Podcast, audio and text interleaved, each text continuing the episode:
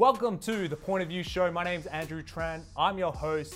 This show highlights business professionals in Asia and around the world to get an understanding on what makes them effective, how they do it, and advice to help you grow in leadership, branding, marketing, and sales.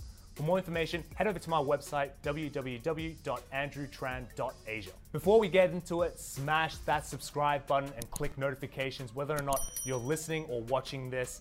It helps me a ton and it helps other like minded people find these episodes a lot easier. Now, let's get on with the show. Marcus, how's things going? Oh, so good, my man. So happy to be here. Excited to chat with you. Thanks, man. Thanks. Hey, uh, for anyone who's watching or listening, man, Marcus has an incredible story, and we're gonna get straight into it. But uh, for anyone who's watching or listening, Marcus, is would you be able to kind of describe what you do, who you are, a little bit? Yeah, absolutely. So uh, I'm Marcus Chan, founder of Venli Consulting Group, and I work directly with B2B sales professionals to help them earn an additional fifty to hundred thousand dollars more in commissions every single year by crushing their sales role. Damn, that's ah super charging right now. Um, it's it's simple, it's direct you know exactly what I do. So when it comes to sales rejections, that's one thing I'm super, super interested about. Like when I talk to a lot of sales reps, um, a lot of sales pros like yourself, what is the common misconception that reps get when it comes to their sales rejections? Yeah, what a great question. You know, and I I I believe a lot of times with sales reps, they believe, okay, you know what? If I know they're gonna have these five objections, whichever one they say, I'm gonna say this. If they say one, I'm gonna say two. If they say three, I'm gonna say four. If they say five, I'm gonna say six. And when you think this way, it becomes actually a very combative conversation with that prospect. So, for example, they hear an objection, hey, you know what? Uh, I need to talk with a decision maker or something like that. And they, they get that. And then they immediately start going to a rebuttal. And when you think about even that word rebuttal, that's a very confrontational word. And what ends up happening is after they get done kind of pitching back at the person, that person comes, has a different objection and then different. And it becomes a ping pong match back and forth. And no one really feels good at the end of it, especially the sales professional. So that's something one common misconception. And the truth is really this is when people get thrown an objection, it's very normal. It, it's actually, it's very, very normal. Because when you think about this, in a sales situation, when you ask for the business,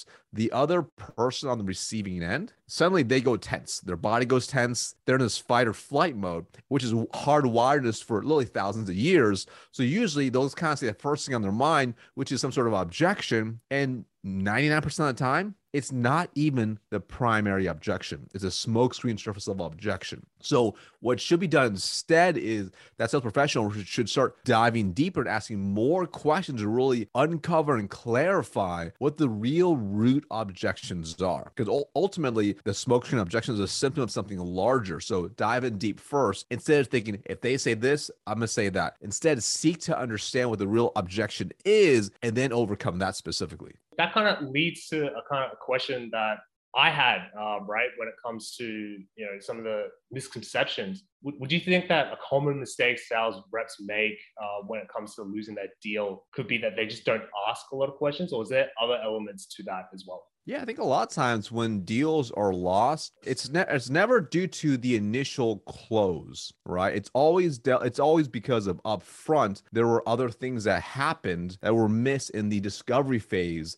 of really uncover what's going on. So, for example, a lot of times I see where reps lose the deal, especially when it comes to like enterprise opportunities, big opportunities. Usually, there's multiple decision makers in play, so that could be four, five, or even ten or more decision makers. And most sales professionals, if if they're not highly skilled, they may only work with one or two of the people in, the, in that business unit, and they're not even usually the ones who can ultimately pull the trigger. So what, ends up happening is is that the whole deal is never truly sold, and they're moving along, and they get to the very end, and suddenly they realize they don't have all the players in the game. So then they lose that deal, or it gets stalled out, or whatever as a result. And really, it was, what stems down to is an improper discovery on the front end is all that happened. If they did a proper discovery on the front end, and then they can consist consistently would seek to validate the discovery other things within the sales process as they meet every time, they can really get all the facts to actually navigate and control that deal to a close. So you're spot on. I- am a firm believer like majority of, of sales are really like 99% of the sales is completely done in the discovery phase of the process. Yeah, I, I totally agree as well, man. Like I speak to other sales reps and also speak to other sales pros. And it, sounds so simple. It's like, hey, ask better questions, but it is so important, right? Um, mm-hmm. At the end of the day, it's like with sports, for instance, it's, it's not exactly everything that's on the field on the day. It's, it's all the training that you do leading up to it for that 40 minute game or that 80 minute game. It's, it's all that training, the weeks beforehand, having the right nutrition, everything like that. So I think I think asking those questions is so so important. And man, I'm, I'm super excited. Like like for anyone's watching or listing, man, like you got to check out Mark's profile. It's it's absolutely incredible. Um, the machine that that drives him is really really cool. My question is is like when it comes to you know your methodology, is there is there anything that you develop or, or you instill into the sales reps that you work with to create that breakthrough type of moment in the sales training? Yeah, so mine mine is super simple, right? Um with my mythology, it's it's so it's so like devilishly simple that it's why it works so well. And ultimately, when you think about this, the Achilles heel of most sales reps is they talk too much. They talk too much, right? They try to pitch too much. They want to know too many features and benefits to try to spew all this knowledge on the prospects. So my methodology is the complete reverse which 80 to 90% of the whole process is purely questions based. So it's a very simplistic method where it's based off Socratic dialogue with your prospects that really opens them up. And it's the way the questions are structured. So when you ask them a certain way, you can actually create a virtually objectionless close. So you follow that the, for, the format that I teach, it puts you in a position where before you even get to presenting your solution, your offer, they're already sold on you that they have a problem, they must take action, and they need a solution. And as long as you can now show your solution can align to everything you just uncovered, then it's gonna be a, pretty much a no-brainer. And if you do a really good job with a complex situation, your complex deals get cut down drastically shorter as well. So it's very simple. It's a question-based method where I call the the selling code system, which is you connect, you open them, you direct, and you expand the relationship. And you can do it for every part of the sales cycle. If you do it that way consistently, you will close faster too. Do you think also that charisma plays a part? Um, I mean, it can to a certain extent because ultimately a sale is usually like a transfer of enthusiasm, potential passion. However, even if you're not charismatic, you know, like that doesn't necessarily mean you have you you can't be a great salesman if you're not charismatic. Ultimately, what I find a lot of people, especially in B2B, they have a problem. They want someone to listen to them and solve the problem. And most salespeople in general are not great at actually listening to the prospect, like truly listening and understanding them and meeting them where they are because they're so focused on themselves trying to pitch versus understanding that prospect and what they truly want to accomplish with the true pains, desires, needs, are really at. And that is so key. This is actually why I find the best salespeople are like sometimes a lot of them are actually introverts, like just because they are really good at listening usually because they're like internalizing and they're asking deep, thoughtful questions. So they're not going surface level. They're actually speaking a lot less than most salespeople do. So that's where it's um this is such a key thing to focus on as a sales professional. Like if you were to go back and like say listen to your last 10 Zoom sales calls, who talked more? You or them? If you talked more, chances are pretty good that you know you're probably not gonna get the deal. If they talked more, your chances are gonna go up uh, almost guaranteed because now they feel heard and that you actually did a good job asking them questions and cover their true needs. And if you think about it, this is why if you ever seen a therapist or gone to see a doctor like that, all they do is ask you questions. So you just sit back and you listen in and you digest in everything they say. And then as a result, then you're like, okay, then you feel better, even if they don't have a solution for you. You just feel better because you're able to just talk it all out with someone else. Yeah, I think that's really, really cool. One thing that obviously a lot of salespeople are going through right now is with COVID and you know with lockdowns that are part of that new norm now, the way we have to interact through Zoom and, and through other kind of video means and stuff. Is there a way or is there things that have changed for sales reps when it comes to generating leads um, and closing them? Is there like some sort of aspect within the sales process that they need to dial up more? Yeah, I, I believe if you if, and if you came from a more traditional like face to face direct selling model, like field sales, uh, and then you transition to like completely virtual online, it's a completely different world at that point. You know, I, I'm a firm believer when you sell virtually, you actually have less room for error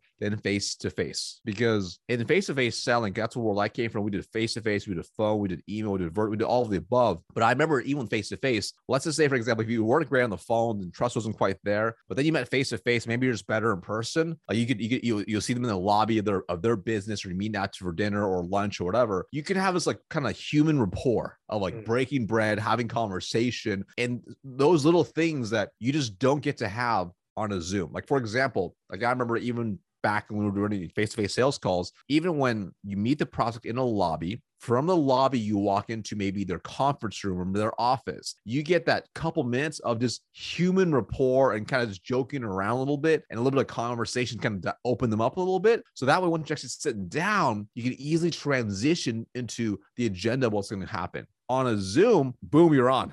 you, yeah. you jump on a Zoom, they're there. You don't have that. So you might have awkward small talk, etc. So, you know, and that's why it's so valuable to be able to nail every part of the process. And that's from how you, how you on the phones to the copy you write to even your social presence. In today's world, you have to have an online presence. And I'm not saying everyone needs to create content and be an influencer or whatever, but you need to have some sort of social presence. So that way, if you and your company are looked up by this prospect, you know, they'll actually get nurtured by what they see versus they lose trust. So, for example, if they look at your profile and you have nothing on your profile, you don't even have a headshot, they look at your company, company is non existent online, they're probably not going to want to even jump, jump on the meeting with you. How if you have an online presence, whether it's yourself or your company, it will gain give them a little more trust and credibility to you as a result. So in today's world, from a prospecting perspective, you want to have the online presence. On top of that, you also want to make sure you are leveraging every possible medium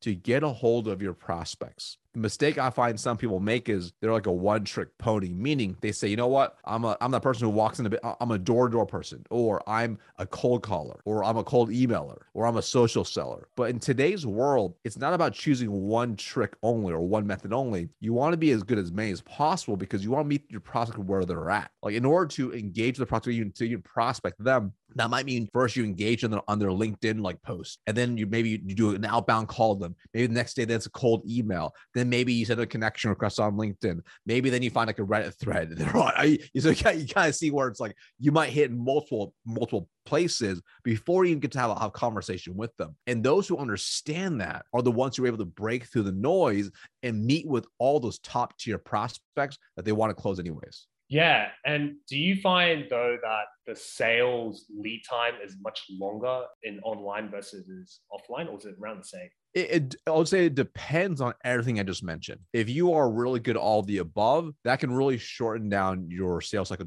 drastically. Now, if you don't have all those things in place, yeah, it's probably you can have a longer lead time for sure, especially if you are like a startup and no one really knows who you are. So that, that requires more credibility, more buildup, etc. So, like for example, this is why when I started my business a couple years ago, I made sure immediately I started building an online presence, like from day one. And this way, I knew with prospects that would meet with me, they can get nurtured by my content, whether it's you know direct to them, to email marketing, to ads, whatever. They get warmed up to me so that way, when I, when I, got, to them, we had pretty good conversation. So, for example, I know from cold outreach to close is 12 and a half business days on average for my business. And it's because we have it down to a science, every part of the business so we, we can help guide that for the sales process. Obviously, it's a, it's a smaller business, a little bit easier to, to control and navigate. And as the business grows, it's a little harder. But when you have the understanding and that of the mythology behind it, you can also apply to larger business as well. But as a sales professional, you can't always control what the business does, but you can control what you do. And that's why I think it's so key that people consistently work on advancing their skills every single facet from phone, email, social selling to even door if they still do that to SMS to writing copy, etc. All those things are going to help them do the same thing, which is find the right people,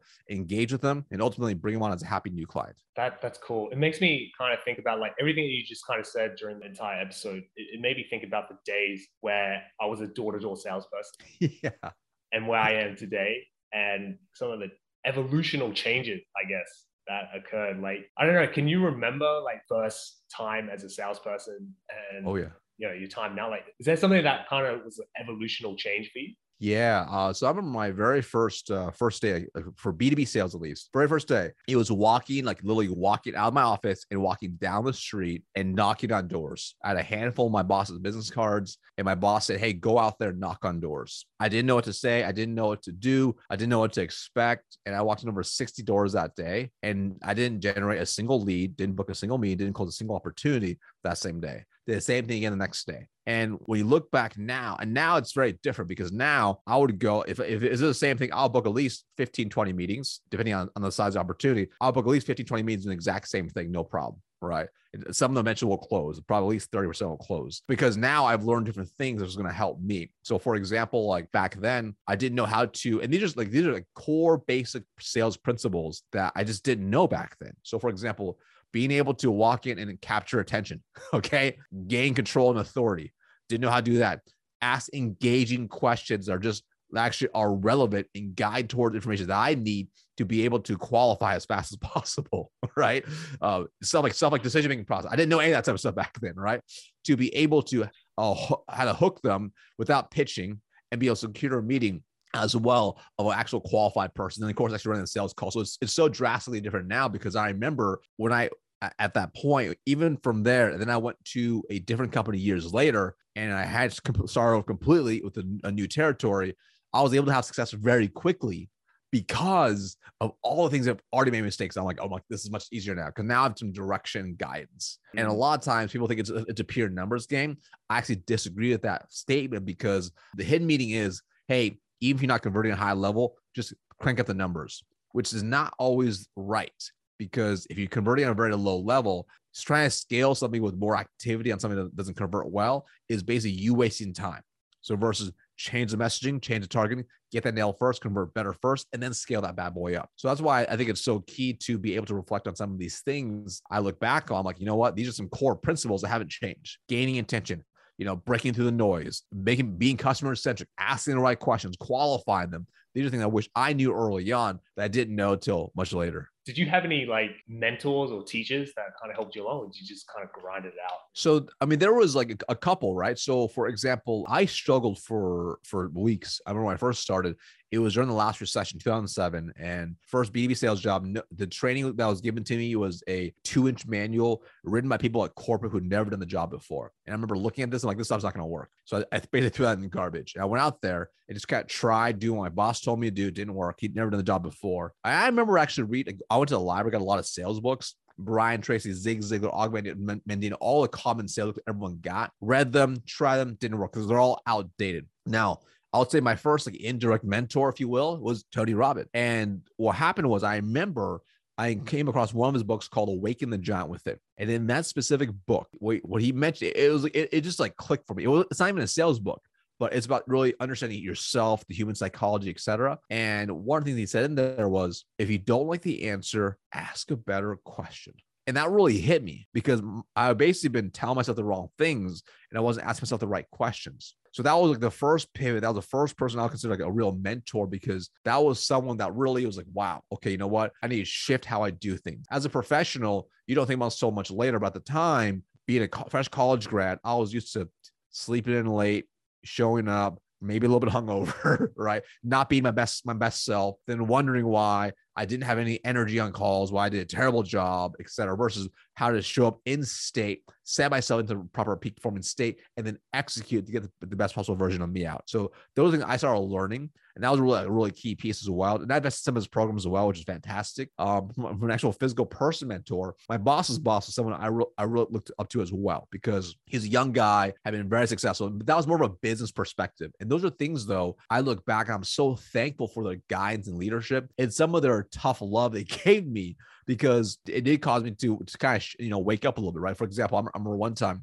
uh, you know, especially back then when you first start, you don't have any money, you're poor, right? And I'm struggling, and all my suits I had were all like worn down and, and, and beat up, and and I was worrying it. I remember one of the one of them, and it was in Oregon rains laws, you know, and it, it has been just destroyed. Weather, just being outdoors and pounding pavement, etc. And my white shirts, I hadn't bought new ones, and it was a white dress shirt type of place and even that was turning kind of yellow. All it was kind of turning yellow. The, the collar was kind of turning yellow. You know, it was just like I. I mean, I didn't look good, right? But I, I kept working. I was like, this is, I'm wearing a suit at least, I'm wearing a tie. And he pulled me aside. He's like, he just looked at me. He's like, why, why don't you get some new clothes? I'm like, I look fine. You know, I look fine, Bill. I'm like totally good. He's like, he's like, you sell how you buy. I'm like, what? Like, you sell how you buy. I'm like, hmm, hmm. He's like, if you aren't willing to invest into yourself, get some new clothes, actually look the part. I'm not. He's like, I'm not saying you need to spend like a thousand dollars suit, but get like a nice $150 suit. Get something better than what you're already wearing. Get something cleaner and professional. If you can't look the part and invest in yourself, why would your prospects invest into us? Why would they buy with us? I'm like, that's a good point. So I remember that that, like that week, I went I went to like three grand in clothes, like a bunch of new suits, bunch of new shirts, etc. Because that was powerful. But that's why it's so key to get a mentor because they can help you see things that you can't see because you just simply do not know. And early on, you just don't know what you don't know. And this is actually why I consistently still invest into mentors because you get to a certain point where you can no longer just get the mentor from your from your work because that was a mentor from my work you have to start investing outside of where you are at because you simply will outgrow the pond you're probably in and potentially are not going to be the people that you want that are going to raise the level you want to be at. That's why it's so vital to have a good mentor in any part of your life that's going to help you elevate you to the level you want to be at truly. That's cool. And i i totally um, relate to the the yellow collar you know like you wear the white shirt and and you know you're paving the pounding pavements. It's hot. It's it's you know humid and you know, you, you throw in the wash and you come back and like, hey, it's not as white as it used to be. And you try you bleaching know, it. bleaching it. Yeah. Exactly. it gets wor- it gets worse actually because it destroys the threading over yeah. time. Oh yeah. it's like such an Asian thing. Totally is. Totally is. Yeah, it's such an Asian thing. It's, it's so funny. Um, one of the things I do ask all my guests is advice. So uh, with Marcus, with you, if you had to talk to a chief sales um, sales officer in terms of inspiring or motivating their sales reps to exceed their quota, what would you say? Yeah, I would say number one, seek to truly understand what intrinsically motivates each person. I'm gonna say it again. Seek to truly understand what intrinsically motivates each salesperson. A lot of times, I find many sales leaders, you know, CSOs, CROs, they're so focused on the external incentives. Hey, you know what? We're going to run a sales contest. Hey, we're going to run this performance incentive. Hey, we're going to throw an extra bonus or kicker or spiff, or we're going to change the comp plan this way. Those things can work to a certain extent, but those are all extrinsic motivators. And I find when you can uncover what intrinsically motivates each salesperson, that can be growth, that could be development that could be you know they want to just be seen as a, a high performer they want to get recognition. When you can understand those things and you can help them achieve those intrinsic drivers, you will actually tap into a high level performance in which they'll actually display discretionary effort, which is more than just beyond just selling, but they'll do things that are above and beyond what's expected of them, which will help make the organization even stronger when you tap into that deeper drive of who they are ah, you got me charged up, and it's uh, the morning for me. I got, I gotta, I gotta start making calls straight after this. But look, like wrapping up, um, where can they find you? Awesome. Couple of different places. So easy places, LinkedIn. Look me up, Marcus Chan. Only guy with Speedos in the tagline because I sold Speedos at one point. Uh, or head over to my website, which is uh, sixfiguresalesacademy.com.